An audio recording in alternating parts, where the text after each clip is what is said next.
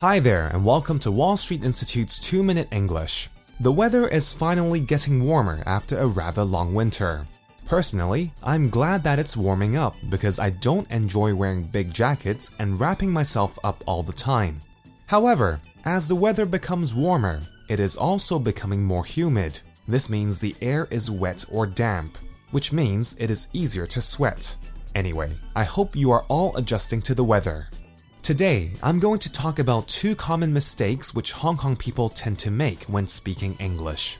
If you were meeting up with some friends or family, what would you say?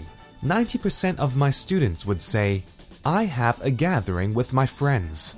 Although this is not wrong grammatically, we do not usually use the word gathering to describe meeting up with your friends. It is better to say something like, I am meeting up with my friends later. I am seeing my friends tonight. Or, I'll be hanging out with my friends on Saturday. The other mistake is to do with the word dinner. Most of the time, I tend to ask students what they are doing after class. Since I usually teach at night, many students would say, I am going to take the dinner. Once again, this sounds a bit strange. Instead of taking the dinner, why don't you try saying, I am going to have dinner?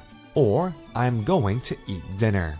It is better to use the verb have instead of take, and we don't need to use the before dinner. The same goes for lunch and breakfast. So, just to recap, I'm meeting up with my friends and not I have a gathering with my friends. I'm going to have dinner and not I'm going to take the dinner. Well, that's all for this week's 2 Minute English. Bye bye.